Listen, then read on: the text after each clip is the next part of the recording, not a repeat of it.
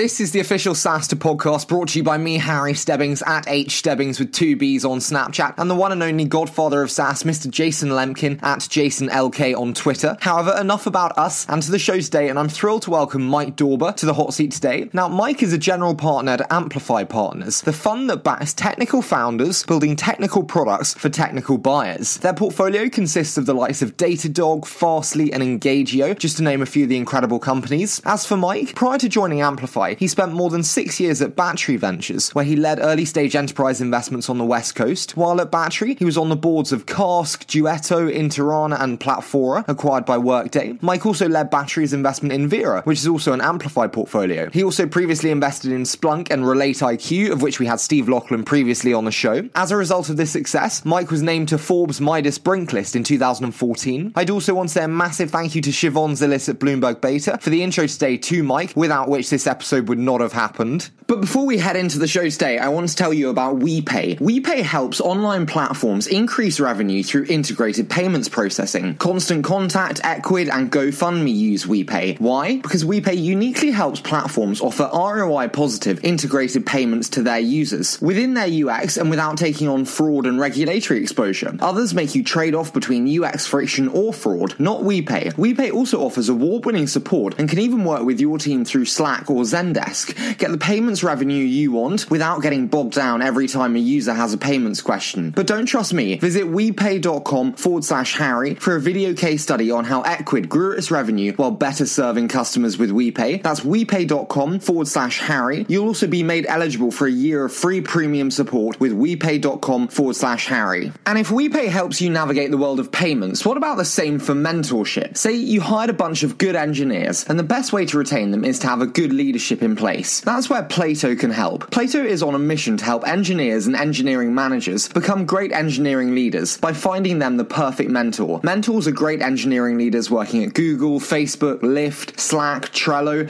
you name it. And for a monthly fee, you have unlimited mentorship, advice, and coaching from them in order to help resolving challenging management situations as they arise in real time. Simply head over to platohq.com to check it out. But enough of my dulcet British tone, so I'm now thrilled to welcome Mike General Partner at Amplify Partners. Good. That's perfect. Okay, I think we're warmed up.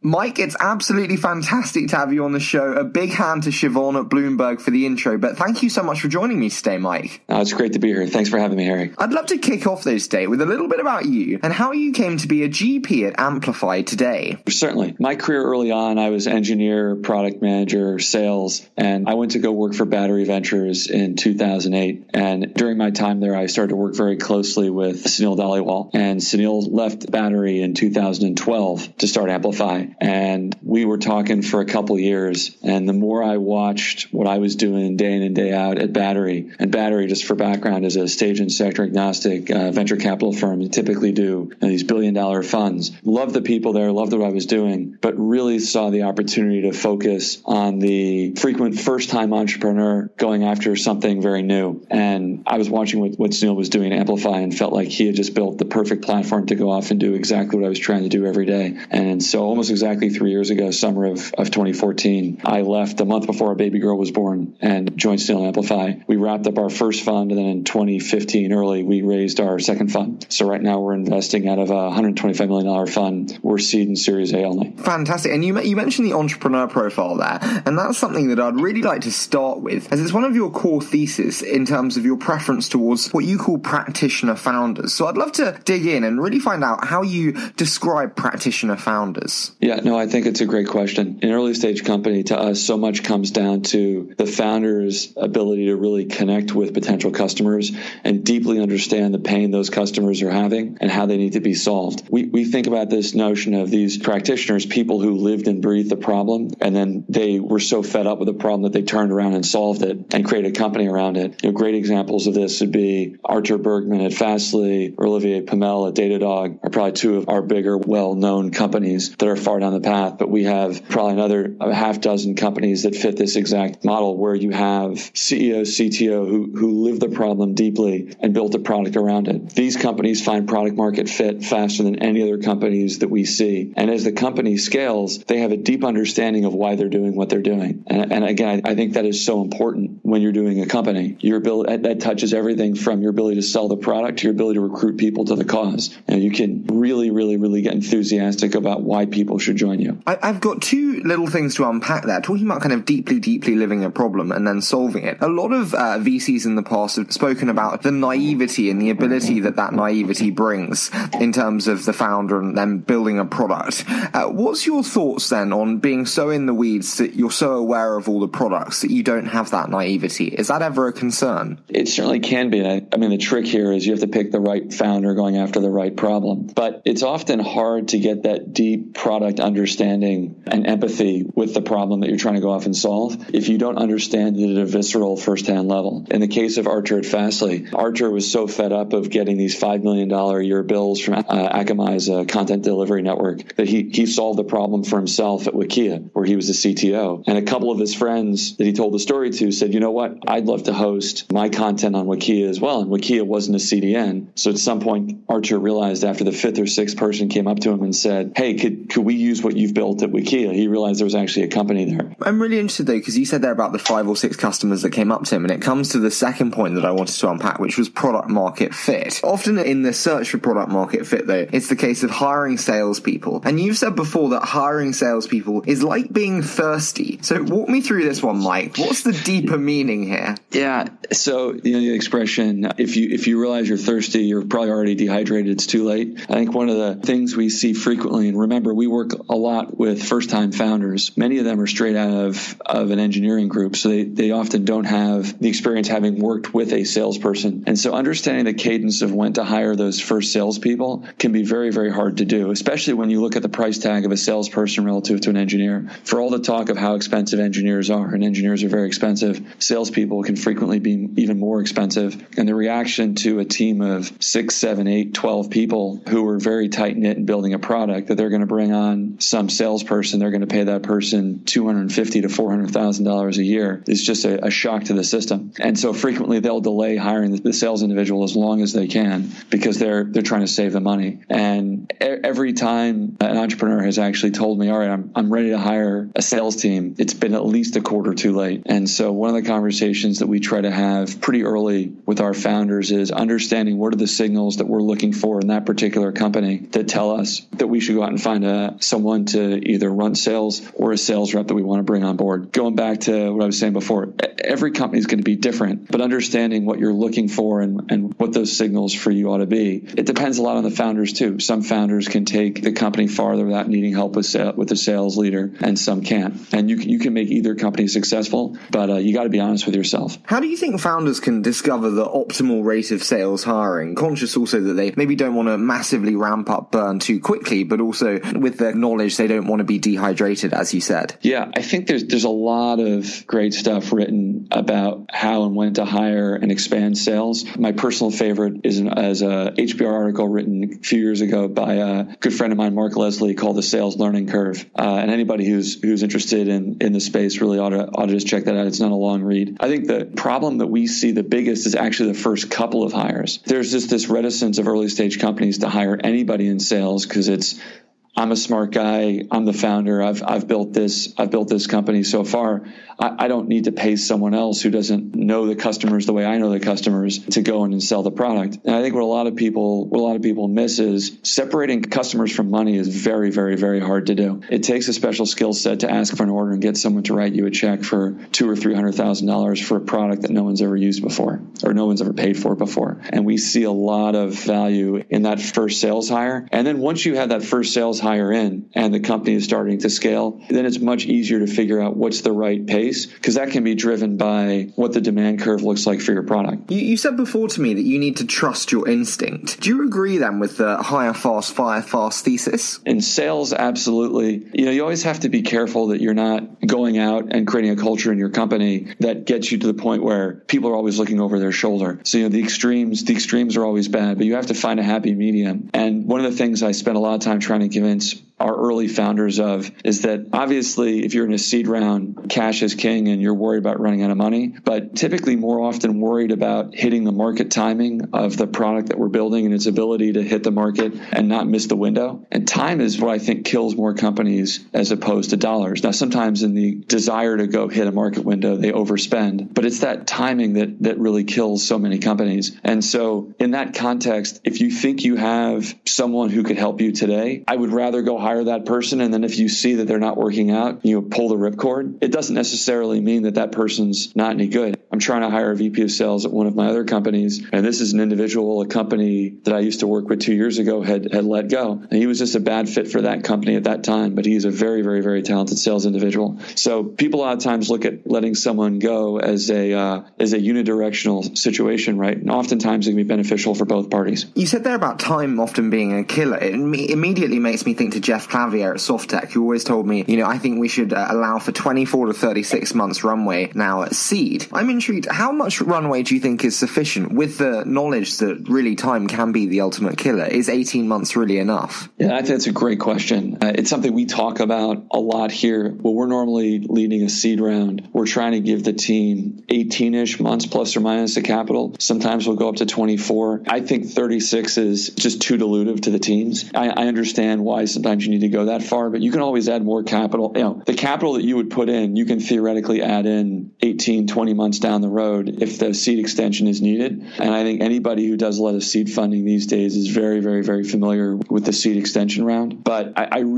think 18 months is the optimal time to, whenever you're raising money, we always think of it in 18 month increments because we think about it in terms of 12 months to hit your goals, a three month, a three month buffer if you slip, and three months to to execute a financing and get money in the bank. 18 months has been has been something we typically shoot for. I think the other thing that's important to note in all of this is if you're doing seed investing, any kind of early stage investing, and remember we're, we're focused on enterprise, technical focused B2B type businesses. Uh, we're not doing anything consumer. I should have probably said that at the outset. If you think you kind of the one line pithy way we think about Amplify, we're investing in you know, technical founders building technical products for technical buyers. These people are going after markets that haven't happened yet. And so you can't be late to the market and you can't do the Toyota just in time either, right? You, you got to be early. And the question is, how early are you? But if you're three years too early to market, you're not going to survive. You know, the market has to have at least start to materialize during the course of the first 24 months of funding. Otherwise, the business, you should just go off and do something else. The business isn't going to work. And determining whether you're doing the right or the wrong thing often requires an advisor. You've said before to me that every founder needs a Hobbesian advisor. Yeah. Uh, so talk to me. What is a Hobbesian advisor? I'm actually unaware of what one is. And what so, are the yeah, benefits? I'm, I'm borrowing from one of my favorite philosophers, Thomas Hobbes. So, you know, Hobbes talks about this notion of an enlightened monarch as the, the ideal form of, of government. As I think we're seeing in the United States right now, it reminds me of a great Simpsons quote where Kent Brockman says, This just goes to tell you what I've been saying all along democracy just doesn't work. Obviously, I'm a big fan of democracy, but sometimes the people that you don't want to get into power get into power. And so Hobbes made the argument that what you really want is you want these enlightened monarchs who really get everything that they could possibly want and then are left making the right decisions because they have no other vested interest other than just seeing the right things happening. And of course, the problem is the transfer of power and how do you find this enlightened monarch proved to be impossible from a government perspective. But when you're starting a company, actually, these types of people are, are quite helpful in terms of getting these. I mentioned one of them before, Mark Leslie, getting a senior person who has been there and done that and been very, very, very successful in their career. And their goal is no longer to optimize to make money. Their goal is no longer about the ego of, I need to be part of a successful uh, enterprise. Their goal is to help people that they like. And one of the things I, I perpetually press my teams on is let's find people who just want to see you be successful. To me, those are the Hobbesian advisors. It's someone, it's someone who deeply believes in, I want to see Harry be successful, and I don't really care what's in it for me from a monetary perspective. I'm not trying to jump in my career. I'm not trying to do anything other than at, at every turn, I want to make sure Harry's making the right decisions. And finding those people in your career is important. Finding those people in a startup is is absolutely critical in my mind. Can I ask, other than uh, starting a VC podcast, what, what ways are there that you would say have been most successful in terms of commonalities with regards to finding these Hobbesian advisors? I think you look for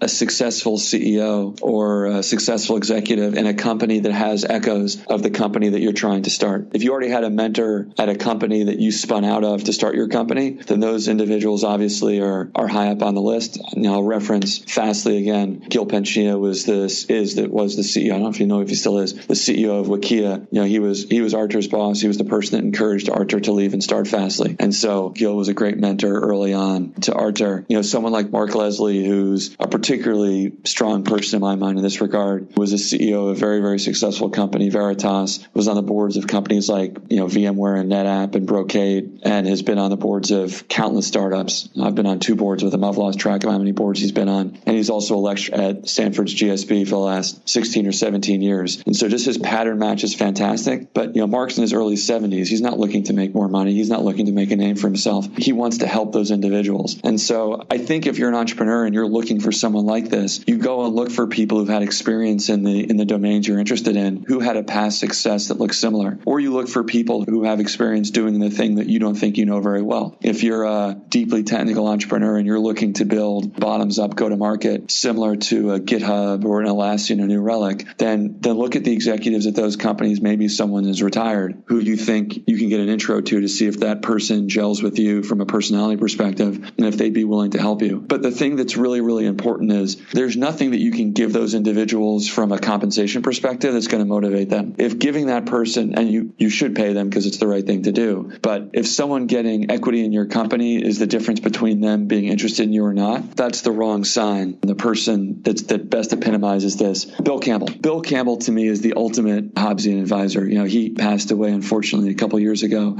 He was an advisor to uh, to Steve Loughlin, the Relate IQ team, which is a team I was fortunate to work with. But you know, he worked with a number of teams in the Bay Area for years and helped companies like Google and Apple. Mm-hmm. And in many cases, he didn't take anything. Everybody who who talked about Bill spoke about him in terms of admiration that I, I, I can't think of anybody else that even comes to mind that's at that level. And in fact, his nickname was Coach. Finding people like that, I think, is so important. And a lot of times you'll get into this discussion of, do I want, you know, which which are better? And I obviously have a biased opinion. You know, which are better, operator VCs or career VCs? And it's always written from the perspective of, of entrepreneurs. To me, if I'm an entrepreneur, I don't I don't know why I should have to pick just one, right? In the same way that you build a portfolio to mitigate risk for your retirement, I think so too should you build a portfolio of people who can help you in building your company. And those are people both on your executive team as well as people who can advise you. Some of those people are in the form of investors and some of those people aren't. Yeah, I always think the best founders build a sports team. Um, Absolutely. But I, I want to move into a quick fire round. So I say a short statement and then you give me your immediate thoughts. Mike, 60 seconds. Enterprise investing, spreadsheet investing or a harsh summary? Absolutely not. Spreadsheet investing will not solve your problem in the enterprise space.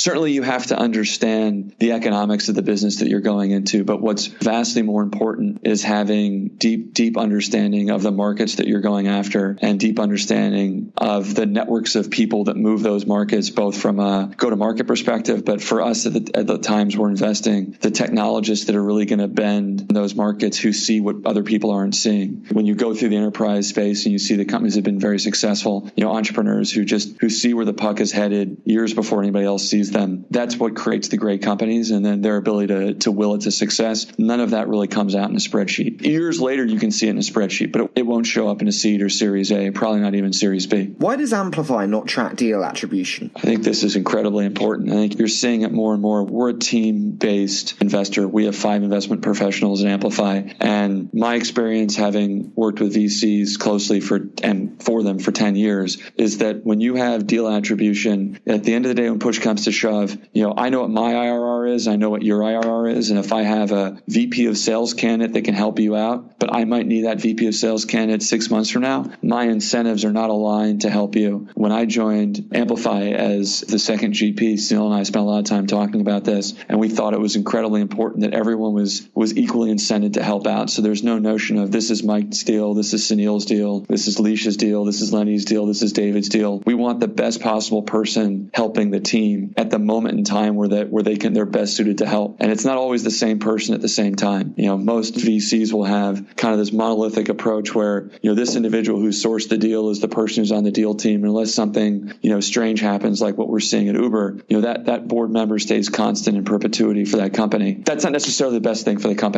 Uh, cybersecurity uh, or cyber investing more specifically, if you're not a domain expert, you shouldn't do it. Agree? Absolutely agree. C- cyber is getting increasingly harder to invest in just because of the, the dynamics in the space and how crowded it is. But the the esoteric nature of some of the technologies and how difficult some of the problems are getting to solve. It's, it's the only technical problem you have to solve where there's a live human on the other side who's resisting you. If you think of, you know, the joke I always think of, you think about the show Silicon Valley, right? There's no person on the other end who's trying to stop and fight Richard's middle out algorithm. All the problems that Pied Piper has are largely their own doing. But in cyber, there's actually a bad actor on the other side who's trying to fight you. And if you don't really understand what those people are capable of, it's very, very, very hard to invest in this space. Uh, and then let's finish with what do you know now that you wish you'd known at the beginning? Oh gosh, that's a great question. Yeah, I think the biggest thing is understanding how much people drive this business. In early stage investing, especially, it's all about the, the people you get to know. And so perpetually optimizing for the best possible network of people in a space is what I spend almost all of my time thinking about, and, and the deals follow with that. One simple question that I've learned to always ask, probably the, the thing I wish I'd figured out the soonest if I could boil it down to one simple statement, which is anytime I meet someone that I'm impressed by, I ask them the question, who else do you know that you think I should meet? And I am flabbergasted by how many phenomenal people I've met just by asking the most simple question. Now, the, the key, of course, is asking that question to the right people. Mike, how do you um, how do you think we find people for the show? I asked Shivon who I, who should I have on. Yeah. She says Mike is the man. That's right. Well, I, am deeply deeply uh, grateful that Shivon uh, hooked us up. But it's every single day when I meet with people and they ask me if there's anything that they can do for me. I said, yeah, tell me one person you think I should meet. And they ask me in what context and context, and I shrug my shoulders and say, whatever person you think I ought to meet, if I think highly of you, I want to know who you think I should meet. I don't want to narrow that in by saying, who do you think is a great investor that I should meet, or who do you think is a great uh, entrepreneur who's about to start a company? Some of the companies we're most excited by were entrepreneurs that we knew for three, four, five years before they ever decided to start a company. And some of my closest friends are people I met through the answers to these questions who've never started a company. So you just, you just never know where it'll take you. But I found that question alone is the most valuable question I can ask. I wish I'd figured that out sooner. And you said about Shivon hooking us up. I'm excited to finish today with one of my favorite topics being fundraising. And you said before that founders need to set the hook. So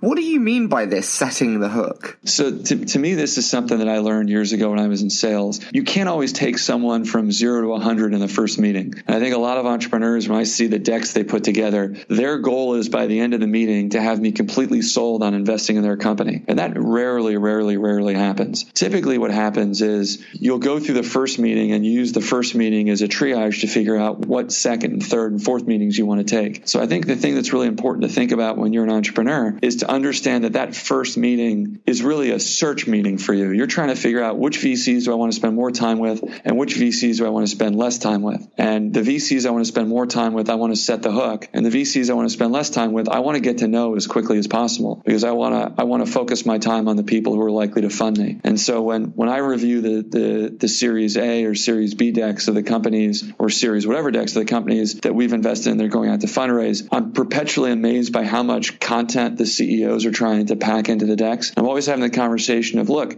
this is great content. You should absolutely talk about this, but let's not let's not put that in the first in the first presentation that you're making to the to the potential investor. Let's make sure they're really interested. And so I think in, in that regard, if you can't set the hook in the first meeting, you know, go on to the second meeting and find the next investor that you can set the hook with. If the hook isn't set in the first meeting, if you have to go back to them over and over and over and again to try to convince them, at, at least with investors in the Bay Area, the VCs I, I've gotten to know over the years, it's not going to happen. Most VCs I know have a me for sure have a very strong perspective on whether or not this is a deal they would do within the first 45 to 60 minutes of meeting an entrepreneur. I'm, I'm intrigued to ask, what's the best pitch meeting you've sat in on and why? Uh, actually, there probably was, and he was a guest on your show. Steve Loughlin pitched Relate IQ to me the Friday night before my birthday in 2012. And I think it was because I had both been a salesperson, been a sales manager, and also been, I was using Salesforce at the time. And when he showed me Relate IQ, it was really a revelation. And it was both the combination of Steve is a, is a really impressive entrepreneur and now uh, a fellow venture capitalist here at Accel. But it wasn't just that, it was his ability to articulate what he and Adam were doing at Relate was incredibly compelling. And just having lived the problem that he was trying to solve, it really stood out to me. I'm sure if I spent five more minutes, I could rattle off another two dozen companies that,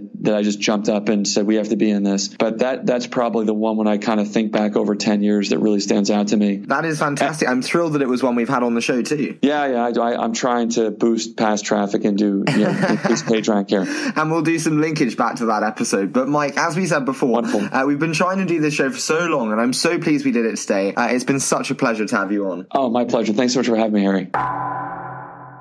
And I have to say, such a pleasure to have Mike on the show there, a truly special player in the ecosystem. And you can follow him on Twitter at Dauber, D A U B E R. Likewise, we'd love to see you on Snapchat. You can follow me on Snapchat at H Stebbings with two B's to see all things behind the scenes, both at SaaStr and the 20 minute VC. We'd love to see you there. But before we leave you today, I want to tell you about WePay. WePay helps online platforms increase revenue through integrated payments processing. Constant Contact, Ecwid, and GoFundMe use WePay. Why? Because WePay unique uniquely helps platforms offer ROI positive integrated payments to their users within their UX and without taking on fraud and regulatory exposure. Others make you trade off between UX friction or fraud, not WePay. WePay also offers award winning support and can even work with your team through Slack or Zendesk. Get the payments revenue you want without getting bogged down every time a user has a payments question. But don't trust me. Visit WePay.com forward slash Harry for a video case study on how Ecwid grew its revenue while better serving customers with WePay that's WePay.com forward slash Harry. You'll also be made eligible for a year of free premium support with WePay.com forward slash Harry. And if WePay helps you navigate the world of payments, what about the same for mentorship? Say you hired a bunch of good engineers, and the best way to retain them is to have a good leadership in place. That's where Plato can help. Plato is on a mission to help engineers and engineering managers become great engineering leaders by finding them the perfect mentor. Mentors are great engineering leaders working at Google, Facebook, Lyft, Slack, Trello, you name it. And for a monthly fee, you have unlimited mentorship, advice, and coaching from them in order to help resolving challenging management situations as they arise in real time. Simply head over to platohq.com to check it out. As always, we so appreciate all your support and look forward to bringing you next week's episode.